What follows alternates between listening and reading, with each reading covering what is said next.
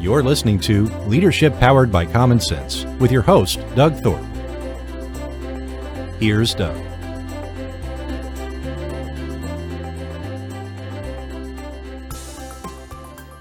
Well, hello again, everyone. This is Doug Thorpe, and you're listening to Leadership Powered by Common Sense. Today, we're going to crack the lid on a uh, storytelling uh, situation. I get that request with a lot of my executive clients and business owners.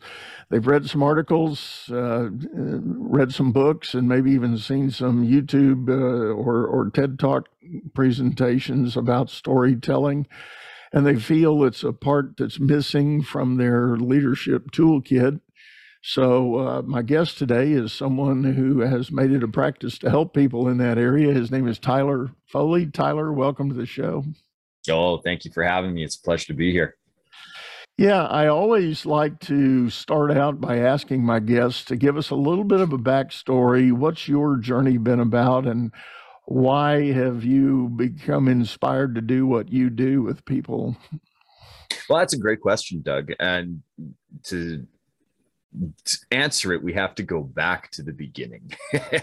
and uh, but for me, the beginning is six-year-old me and uh, starting on stage uh, professionally at six years old. So I was a child actor. Um, got my first break working for a local theater company here uh, professionally as a, as a paid actor, as a unionized actor, and then moved on into film and television in my late teens, dabbled with some stunt work in my early 20s. And then, like most people uh, who have had a career for 20 years, I retired at 25. and uh, when I retired, the nice thing about being a child performer is the majority of your uh, revenue that you earn, your paycheck, goes into trust. And so, my mother, being a very, very smart uh, and savvy woman when it comes to finances, particularly because she was uh, she worked on, in an accounting firm for most of her life, and then in her uh, twilight career became the payroll and benefits administrator for a, a private school here, uh, very close to where I live, and uh, so she knew, you know, the value of locking the money away and not allowing me to access it when I was 18 or 21, which were options, uh, but making me wait till I was 25, which is probably the smartest thing that she could do. Because when I was 25, uh, I decided to go back to school, use that money for what it was originally intended for, and uh, get a, uh, an education and secondary education. So I got an engineering discipline specialized in photogrammetry, which is a fancy, fancy way of saying I took pictures of the ground and then made maps out of them. So anybody who's ever turned on satellite view on Google Earth or Google Maps, I, I made those things. That's that's what I specialized in, and I created a mapping firm. And unfortunately, that business failed. We we got about three years in, and uh, uh, we were actually kind of ahead of the curve. I had moved into interior mobile mapping, so we were scanning with 3D lasers, the interior of structures, and like putting uh, photo accurate depictions up on, like we were taking photographs and laying those on and geoplacing it. And it was really cool stuff.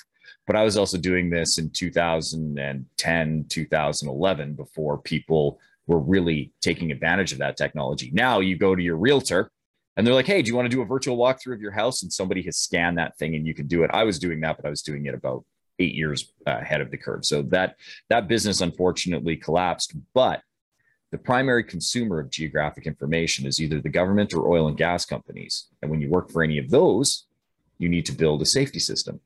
And so I had this other training that went along with it. So now I've been Tyler the performer and the actor. Now I'm Tyler Foley, the entrepreneur and mapper. And then I have this little safety component. And a friend of mine said, you know, you have the right personality and the right knowledge and understanding to be a really good safety professional. Uh, if I, I need a safety manager right now, if I paid to upgrade your skill set, because you've already taken these courses, you had to to build your program. Uh, if you take these other ones and I pay for it, uh, would you be interested in becoming my safety manager for a year? And I went, sure. He had this big project up in oil and gas. I was familiar with the site and the company from my mapping. And so I said, sure, let's do this thing. And from that evolved this really interesting career that I've built now, where I had started as a safety consultant, uh, analyzing people's programs. And then I had this training component. And my most popular training program was what I originally titled Basic Instructional Technique. And Basic Instructional Technique was to teach people how to speak in public, how to find their stories, how to engage their audience. But it was originally designed specifically for construction supervisors and middle management. And then what was interesting is everybody started going back and telling their bosses, "Oh, this is such an amazing program. You have no idea. I've been terrified to speak for years, and it's held me back. And now we've taken this thing, and now I don't mind it."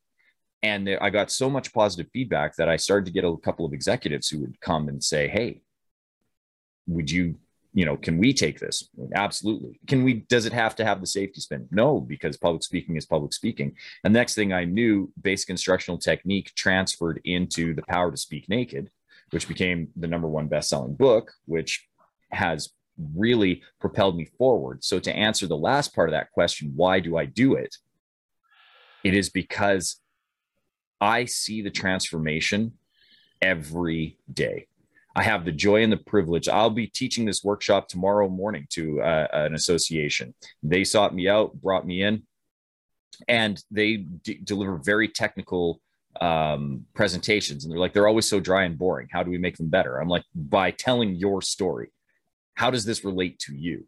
So seeing that click and that understanding, particularly when I'm doing it all with the safety professionals, because that actually has the ability to save lives. If they're able to translate this information in, in a powerful and understanding way, people then retain it better and make better decisions when it comes to their own health and safety. And, that, and that ultimately can uh, save a life. And that, that's why I keep doing this. Yeah. Well, great story in and of itself ironically here we're talking about storytelling but uh, no uh, uh, that's quite a journey and you know on one hand i was thinking in my mind that uh, you know your your journey through all those different threads and areas when you now stand back and look there, there's actually a pretty interesting arc there that kind of connects all the dots even though in the moment you probably never thought that any of that how do you go Six from child acting me. to mapping? You know, yeah. And, Six year old me looking forward would have never thought it. It seemed so circuitous to get to where I am now. But looking back, like you said, it's a straight line. There are mile markers everywhere that pointed to this is what I would be doing right now. Yeah. And I, I, just want to asterisk and bracket that as a message to the audience here. You know, uh, uh, we're going to get back to the main theme of this show, but I, I think it's such a great teaching point there. If, if, if you're struggling with any kind of season of doubt in your life right now or with your business, take take a minute and go down that path of of your journey to what you've been able to experience and accomplish and do your own work of kind of connecting the dots and see if there's not in fact a prevalent theme that could be a very good indicator of what an ultimate purpose is in what you're doing. And uh, as those who have worked with me know, I'm I'm keen on helping people reconnect or identify a purpose that they maybe never had, and um, thinking about you know why you do what you do. And back to the main question of the day here, storytelling is such a, a popular theme for emerging business leaders, they they do feel, and maybe it's something as simple as I don't like public speaking. I, I don't want to stand on the podium and have to do a town hall with my large team, but it, there's even more to it than that in my mind. So it's it's it's beyond just being able to take the stage. It's it's it's owning the stage and having something of substance to share. Yes. Well, and it's interesting because we will be discussing storytelling, and what you just described is one of the fastest ways to discover your story is looking back and analyzing how did I get here? What were those, um, you know, pushes? You know, where the universe kind of guided me. Tony Robbins says it better than anybody else. You know, life happens for you, not to you and and i think when we can adopt that mindset and really understand that you know when we are in our periods of doubt or when we are in uh, feeling turmoil within our lives, that something pushed and guided you. Right down to the fact that I even got to be on stage at six years old was a result of my father passing away that year and my mother looking for an outlet for me because at six, I was having a hard time processing the finality of death or even what that means. I, I would challenge any six year old to have a full concept of the finality uh, uh, of mortality. And so I had done a couple of plays, school plays. So I was in the Christmas Nativity, and then we did an Easter play. And my teacher, Mrs. Nielsen, encouraged my mom. She said, "Listen, this is if there are opportunities for Tyler to explore this, I think this would be a good good outlet for him." And then, literally weeks after having that conversation with my mom, uh, my uncle, who worked for the city of uh, for the um, for the city of Calgary in their mapping department of all things. Hey, runs in my family. Um, he is a perennial bachelor, and he uh, I, his idea of cooking is picking up the phone and dialing his favorite restaurant kind of deal. And so he would always dine out. And he was at across the street from City Hall, and that's where our main arts complex is. And he was grabbing his lunch and overheard the casting director for the main theater company there complaining about how hard is it to find a tiny Tim. You know, how hard is it to find a, a little boy who can say four words was kind of her deal. and he's like, well, how small does this person need to be? Because I have a six year old nephew who you would very easily could could do that. And she said, great, here's the number because we're, we're struggling. And so he passed that along to my mom, and my mom went, oh, great. So it got me out of the house. It got me exploring. It was one of the best gifts that I ever received. But that was as a direct, literally a direct result of my father passing away in a single vehicle motor vehicle accident. So all those things connect. Yeah. Yeah. Well, and you know, having the good fortune of of uh, the uncle who was paying attention and had his ears opened and had obviously listened to what your mom shared. Well, that was the interesting thing. He didn't know that she had heard that. Oh, okay. He had overheard them and just saying, "Well, you know, I I have I know a small boy," and passing that along to my mom, who went, Judy had just talked to me about finding these opportunities and not knowing how to do it. Like mom, mom had no idea where she would go to explore this. My uncle had no idea that she'd had this conversation, and yet here they all happen oh, wow. within weeks of yeah. each other. Yeah, yeah. Well, uh, Tyler, you you had a reference in your material that you shared with me. You've got a quick kind of exercise to kind of frame up the idea of I, I, guess starting with a good story or, or crafting a good story. Uh, tell me, tell me more about what that is. So it, you had alluded to it um, before we'd even brought it up to discuss it. That you know we need to look back on those mile markers within our life because those are usually the structure of what has brought us to where we are, and in those there are always lessons so one of the things that I would love for you and and our audience to do today is if they can, if they have to, hit pause, um, but grab a pen and paper, and we're going to do a quick two minute exercise. And it's going to involve a little bit of math, but I promise you it's not hard math. So the first thing I want you to do once you've gotten your pen and paper, because we do want to write some stuff down, I would love it if you could take your age, however old you are, and round to the nearest five. And once you've done that, you have that number. I want you to take that number and divide by five. And this will give us five even time periods in our life. So for me, if I was to do this, I'm 43, I'm about to be 44. So I would be rounding up to 45, dividing by five, and it will give me five even time periods of nine years each. Now, I know Doug, that there are going to be some, particularly when you're entrepreneurial driven and you're an A type, who are like, but that is not exact, Tyler.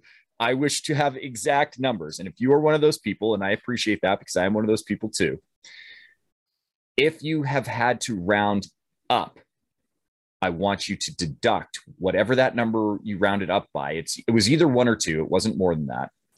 from your last time period. And if you had to round down, I want you to add that number. And again, it was either one or two to your first time period. And the reason for this is we probably don't remember a lot that happened in those first year to two years of our life. So those memories are going to be hazy. They may be significant, but will give us a little bit of buffer in that first year if you need to be exact. And it, we know what's happened in the last epoch of our life. So that's probably the most fresh. So we don't need the full time period to explore that. So if you're an A type and you need to be exact with your numbers, add what you rounded to the beginning or deduct what you rounded from the end, depending on which way you had to go. So when I do this exercise, I get my perfect time periods. And so from zero to nine, I'm, and then 10 to 18, and then 19 to 27, etc. Whatever your number is, whatever you've gotten to, I want you to look at those time periods. And I want you to ask this question. When you look at your first time period, for me, zero to nine, what is the most significant memory that comes to your mind? Like the what's the first one? When you think of you in that time period, what is the first one that springs to mind? Not the second, third, or fourth, the first one. And I want you to write that down. You only have 20 seconds for this. Do not dwell on this. It needs to be the instinctual thing that draws to you. When you think of you in your first time period, what is your most significant? What is your most prevalent memory? Write it down. And then do it for the second time period. Do it for the third, do it for the fourth, and do it for the fifth. Once that is done, then the real exploration comes. So for me, when I do this exercise, the first thing that I can think of is, and I have two very distinct memories. So if you have, don't be afraid to explore this, but I do want to focus on one first because the work goes hard. But I do have two very distinct ones. The first one is the sound of applause the first time I ever got a standing ovation. So it's an auditory one that comes and I hear it and I can I can go right back to that moment. And then along with it comes a feeling of of warmth that radiates from my chest and it's pride and it's joy and it's elation and all of that comes from my chest and I can feel I can feel the sensation of it again.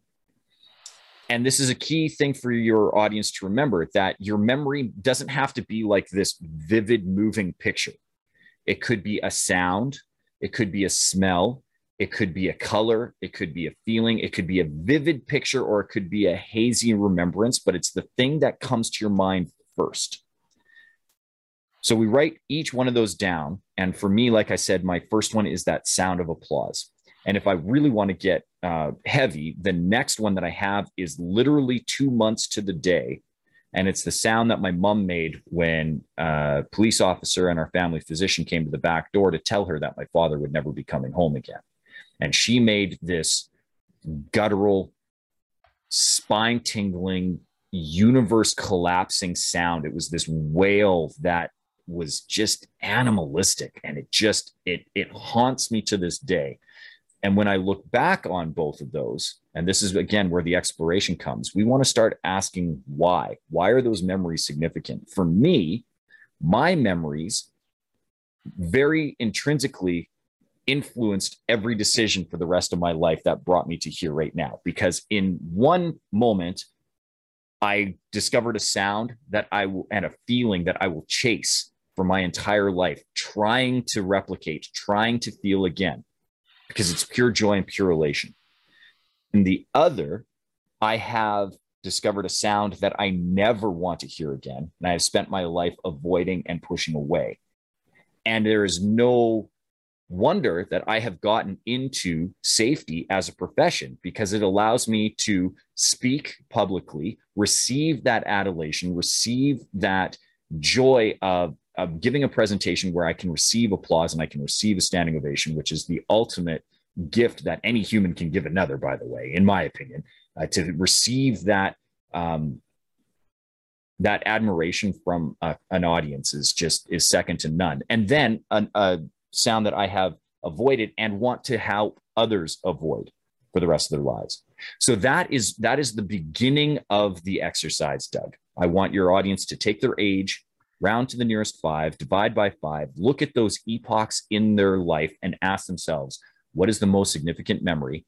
And then that homework after they're done listening to our conversation today is to go back and ask yourself, why is that significant? And once you're done exploring the why of it, what are the lessons that you learned? How are these things connected? Who were you prior to each memory? Who were you after each memory? What growth occurred in between each memory? What happened before? What happened after? What lessons can you draw from this? And how can you apply those to your life now? And that is where you start to form some very powerful stories that you can use in business, you can use in life, you can use these are universal, you can use them anywhere. I love that. I think that's a very tangible exercise, and it's it, you know it eliminates a lot of the just the grayness of how some people tend to look at their life. You know, um, as Mark Twain famously said, my life has been a, a, series of tragedy, most of which never happened. Well, of course, he's speaking to the mental thing we do with our head, but you're you're talking about the actual experiential moments that might have had an impact. And and I love your purposeful question of why. Why do you think that had an impact? What was it that had that register with you and the takeaway you got from it. And I also like the part about uh, explore the learning. You know, when that happened and you contrast the person you were before and the person you are after that moment, you know, what was the learning from it? What did you take away? What did you uh, value that you maybe have allowed to become part of your the patchwork quilt that we all are. Yeah. Well, and you know, you can't come on a show called Leadership Powered by Common Sense and not give some common sense advice. And I think that's the important thing too is that we we oftentimes try to complicate things. And it can be very simplistic particularly with this exercise and and and seeing and connecting those dots because i can tell you right now I've done this exercise and I, I have to continually do this exercise for me. A, I'm, as I grow, I start to see more nuance in my life, right? It's like going back and revisiting an old film and then discovering a hidden element within it. You're like, oh, I didn't notice that in that scene before. And now all of a sudden it takes on new context and it takes on uh, new meaning to you. So it's important to go back. But for me like when i, I know, i was was on over 350 podcasts last year. I was on over 30 stages uh, presenting.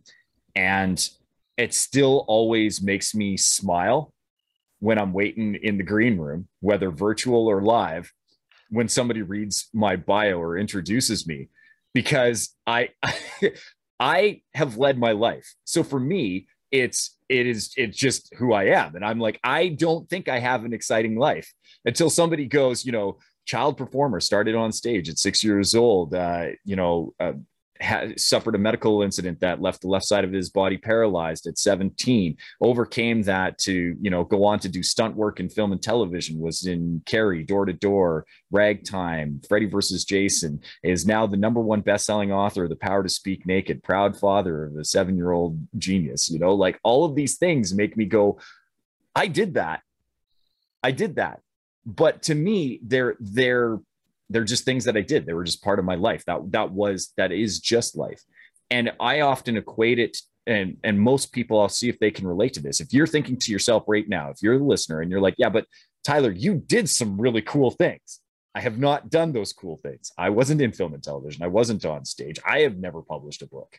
And by the way, that's an easy thing to do. You should. I'm going to encourage your audience right now. If, you, if it's if it's in your head, publish a book. It's best best gift you can give yourself. Um, but I equate it very much to uh, being in a hot tub, right? When you first get into your hot tub and life is new, you're young, you're five, six, seven years old, you get into that water and you're like, "Ooh, it's hot, it's hot." Everything is sensory and it's exciting.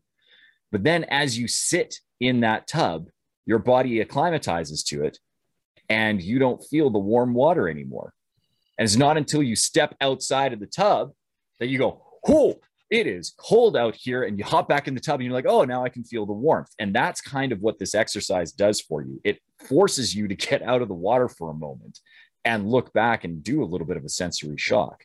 And then tying those things together, finding those common threads, that becomes the real joy with it because then you can relate these stories outside. It's Les Brown says it better than anybody else. Never tell a story without a point and never make a point without a story. So as you explore these stories, that's why I want you to discover those whys and figure out those lessons in there because that's how you apply it when you start to tell it.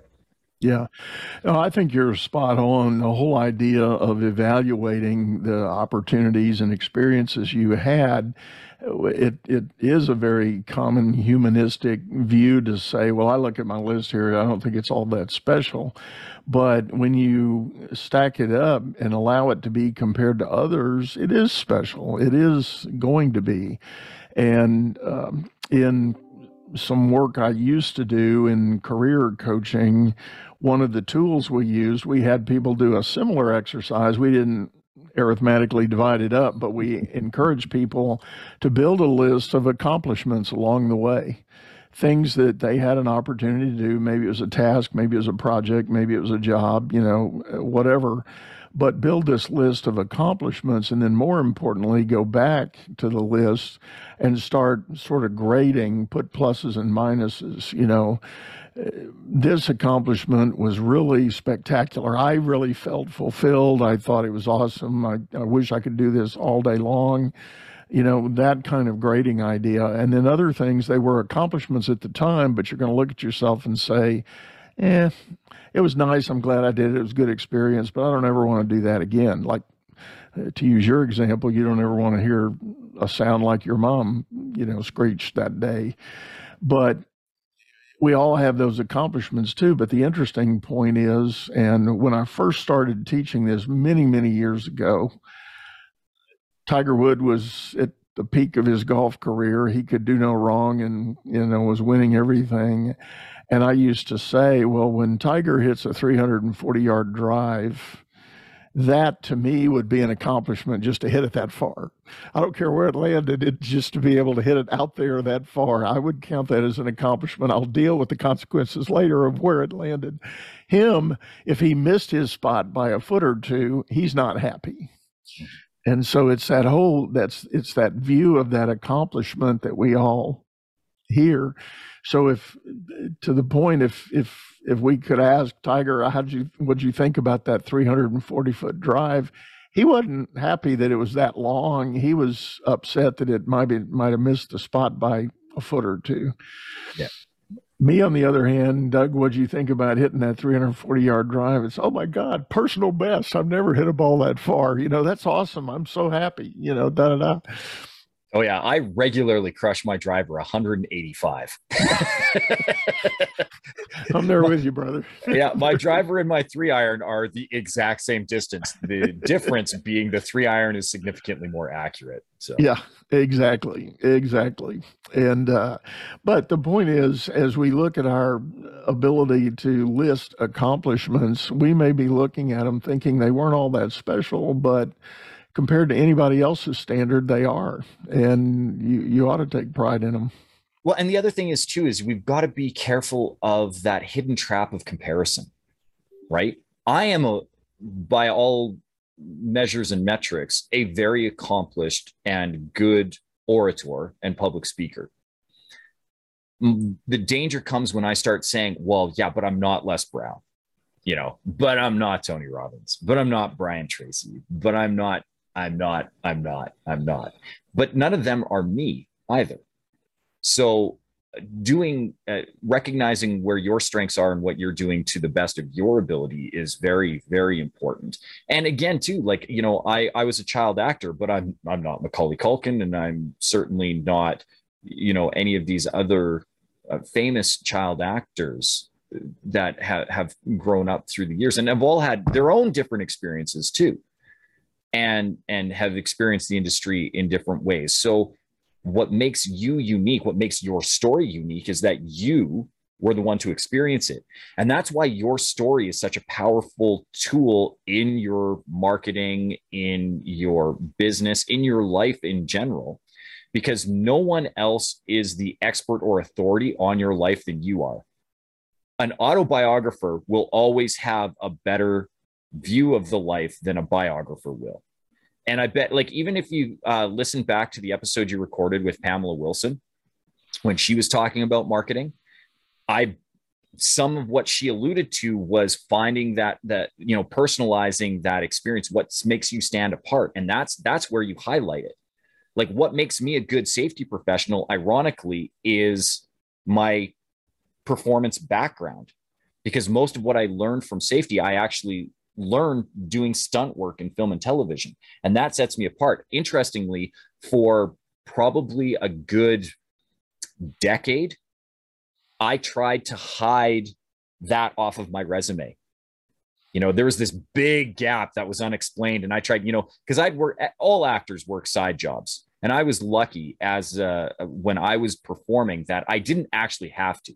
Very few unionized actors earn a living wage over a year, and I did. I actually did a really good job.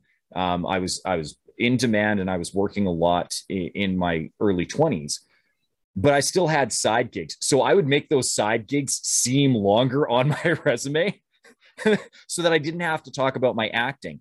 And as I tried, the more I tried to suppress it, I found the more clients I was losing. Or I, I remember once uh, doing a large job, being contracted out to do this uh, large audit. And the company that contracted me was very specific up front. They're like, do not talk about your acting we don't want to know we do not do it it's it's unprofessional you cannot mention it and so i was like super tight lipped and uh, a couple of the people found out. They they looked me up. I don't know i can't remember why they googled and they're like you were an actor? And i was like i'm not allowed to talk about it. They're like why? I'm like they don't want me to talk about it. They're like but we want to know more. And it was in that moment that i decided you know what? Why am i suppressing this? Everybody always wants to know how are you able to give such good presentations? Everybody always wants to know why I have my view on safety that I do, why I process the way that I do.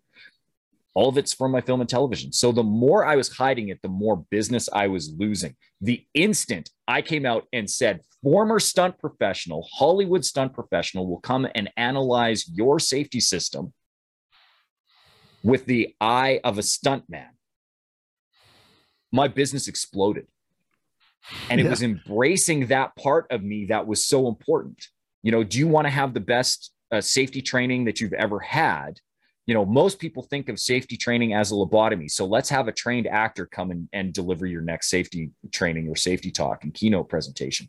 All of a sudden the phone went off the hook. I have never been busier than when i embraced this part of me. And so for everybody you know it's one of the things that i teach in all of my seminars the thing you're afraid to say is what your audience is likely needs to hear.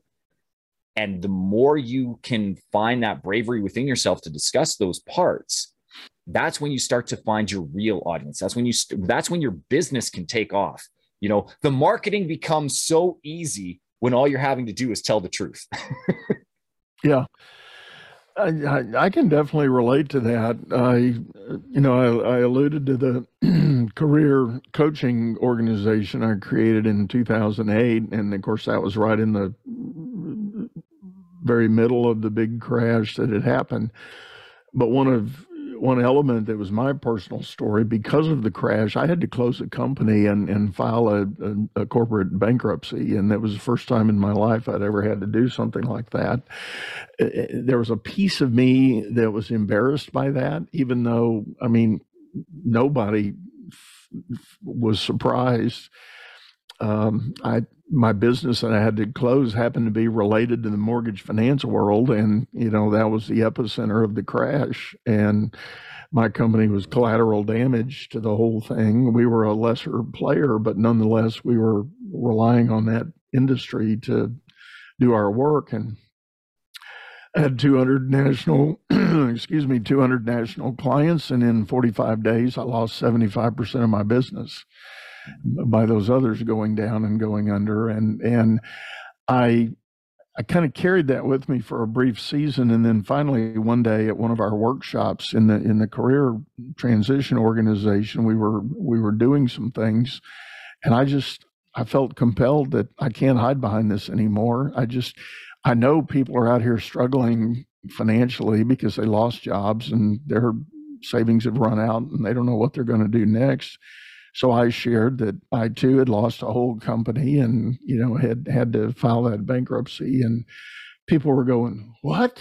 Really? Oh my god!" You know, and then all of a sudden it was this whole. It was really a, a, a pivotal culture shift. Yeah.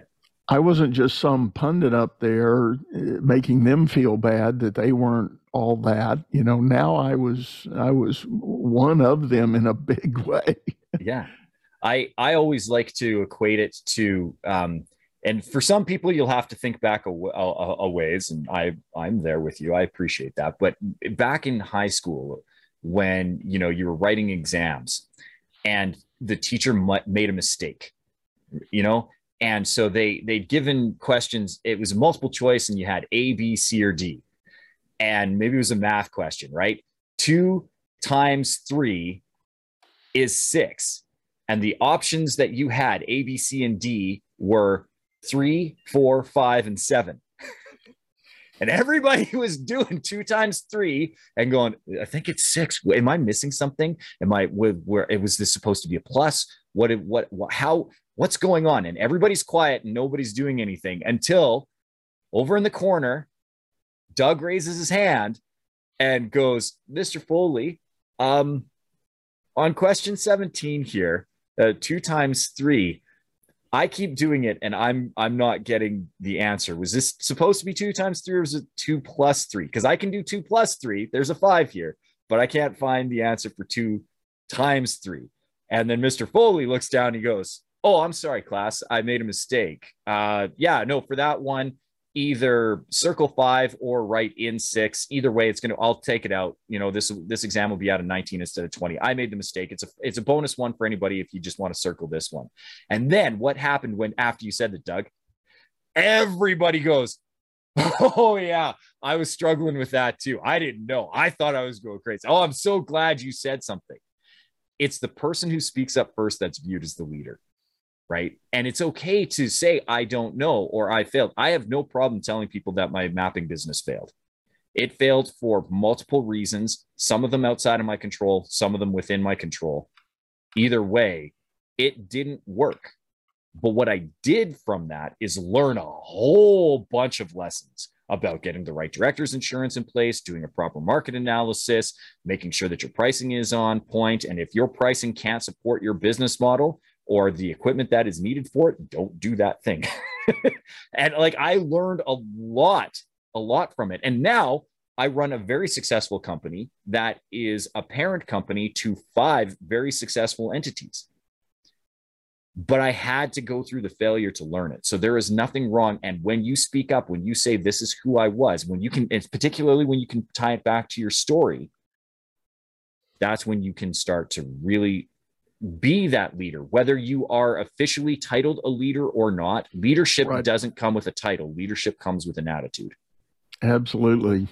Very well spoken and, and very much uh, something that I believe in and, and challenge all of my listeners and prospective clients to consider that you're right. Leadership is not about the title, but it is about the opportunity and, and the difference you can make in a situation, whether it's at work, at home, in the community, wherever. And um, I'm tempted to step up on my soapbox that I do periodically on this show. And it, a simple statement: the world needs leaders. We're we're suffering a leadership crisis at many many levels: of government, state, and local, and even in business and industry, and uh, those who are willing to step up and be that guy to raise their hand and go, uh, "Boss, I sorry, but that that just doesn't compute." And yes, you might get pushback from the boss, uh, but hopefully, those who know better will will stand with you. And I, I know that's true in the safety realm. I've been exposed to a lot of that in the oil and gas industry that's so prevalent down here where I live, and safety and health and environmental are such big events, and they all kind of co-mesh and impact one another. So the training and the the sensitivity to that is premium. Yeah. Well, and that's that really was the nexus of the power to speak naked when I started the program uh, when it was originally titled Basic Instructional Technique, because I wanted people to be able to connect with their stories, because nothing impacts better than a story, right? And for me, it was important for people to find the courage to talk about that. Even for myself, like I, uh, you know, I, my father, his motor vehicle accident came as a direct result of uh, poor journey management and fatigue management. It was a direct result of, of a work environment that he had created, ironically. My father was an entrepreneur. Originally, he was a teacher um, and uh, an excellent and well respected educator, but he took a sabbatical for a year to start a restaurant. And in starting that restaurant, he was working 18, 20, 24 hour days and the commute at the time he was the restaurant was in downtown calgary. We lived in a rural farming community uh, at the time would have been an hour and a bit south. And you know he fell asleep at the wheel and hit uh, an old world war ii munitions bunker.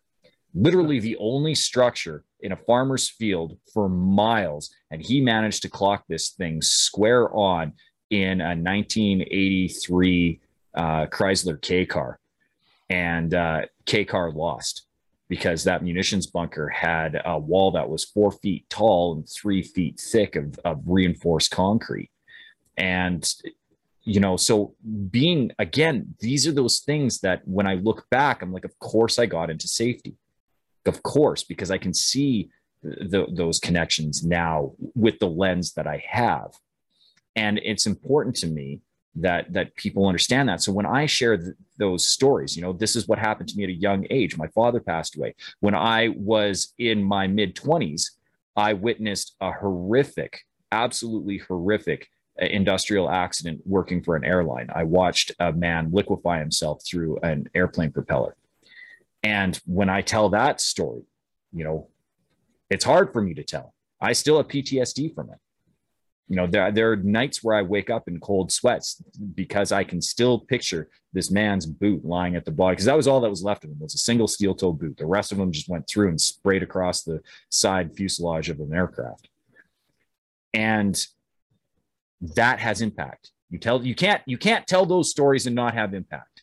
You can't bring that up and not have people go I mean, you feel the air leave the room, yeah. right? Like it's like, oh, snap. But it's important to me because why do I do these things? Because I can I see the results when things aren't followed. So for me, structure is important. Training is important. You know, this is an airline. They don't like having things go wrong. They are heavily regulated. Uh, what doesn't matter where in the world you're you're finding your airline, but you know, six weeks of training that, for this ramp staff that that went in, and yet still new hire right? So, it, like all those things that we talk on safety, like the, the, training, new hire, competency evaluations, checks, all of these things. It was a, a perfect storm uh, that led to this uh, unfortunate incident, and and uh, now a man is is gone. And, yep. and yep. so uh, it's sharing these things. Why are they important to you? You know, what were the details? When I share that story, I get into a lot more of the of the detail because I find it important. But it's connecting those. And again, back to what Les Brown said never tell a story without a point, never make a point without a story. You need to be able to connect this to your audience. Why are you telling it? If there is no reason for telling it, then don't tell it. If there is a reason for telling it, they need to be able to connect the dots at the end, and it's your job to connect it for them. I think that's a great word. And on that, Tyler, I think we need to wrap this up. As much as I'd like to carry it on, we might need to do a second episode here. But uh, this is great stuff, and and thank you for the work you've done and and your effort to connect the dots to to create that value out there in the world. But um, tell everybody the best way to get a hold of you if they're interested in learning more.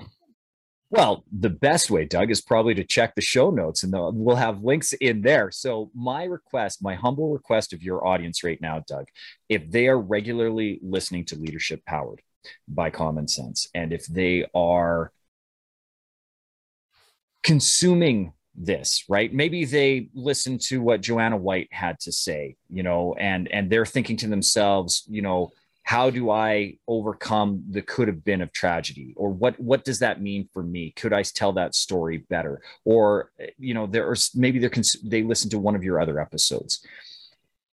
Why? Why are they coming back? That's my first question for your audience. What about leadership powered by common sense and what about doug uh, are you enjoying? So as you scroll down to come and find my link in the show notes, you're going to see a little graphic that has five stars on it and a little box that says comments. They are not there for ornamentation. If you, as an audience member right now listening to this show, if you are a regular consumer of Leadership Powered by Common Sense, if you like what Doug's bringing, if you are enjoying the guests that come on, could you give him a five star review and write in the comment why? Don't skip the comment part. The comment part is important. And here's why. If you tell Doug the guests that you enjoy, he can go and book more of them. If he books more guests that you enjoy, you get more knowledge that you can use. Doug can build his platform larger because now he's serving an audience consistently the way that they want to be conser- served, that being you. And it helps me because if Doug's show gets more popular, there's more views of the show that we just recorded, which means I get more exposure. So if you could do all of us a favor and leave Doug a five star review and be specific in the comments why. What are you enjoying? What was your favorite episode? What was your favorite takeaway? What do you like about what Doug's doing? What would you like to see more of in the future? Be specific in that review because that will help him grow this platform, which helps everybody. It serves you by getting more content to you, it serves him by helping him grow a show, and it serves me by getting more eyeballs onto this episode. If you're willing to do that and give Doug a five star review and be specific in the comments, if you come to my website, which is seantylerfoley.com, and Sean is spelled the proper Irish way, S E A N T Y L E R F O L E Y, and say Tyler sent you, right above the fold, the first thing you're going to see is an invitation to join my private Facebook group called Endless Stages. If you join through the website, as a gift to you, we will give you a free PDF download of my number one best-selling book, The Power to Speak Naked. We'll give you access to my Drop the Mic Trainer series, which is uh, seven five-minute videos. So in a week, you can consume this material over a cup of coffee. So it's not a big investment, but they're very actionable steps, very similar to what we did at the beginning of this episode. They are all very quick, very actionable steps that will make you a more confident, more powerful, more believable speaker. So you get that for free. Plus, you get access to the um, Endless Stages community where I go live every Tuesday at noon Pacific, 3 Eastern time, and give a 20 minute training presentation on whatever happens to be the hot topic of the week. And we pull that from the membership. So the more engaged our membership is, the more it's likely to serve you. All of those are my gift to you if you are willing to leave Doug a five star review. No five star review, no free gifts for you. well, that's great, Tyler. Thank you so much.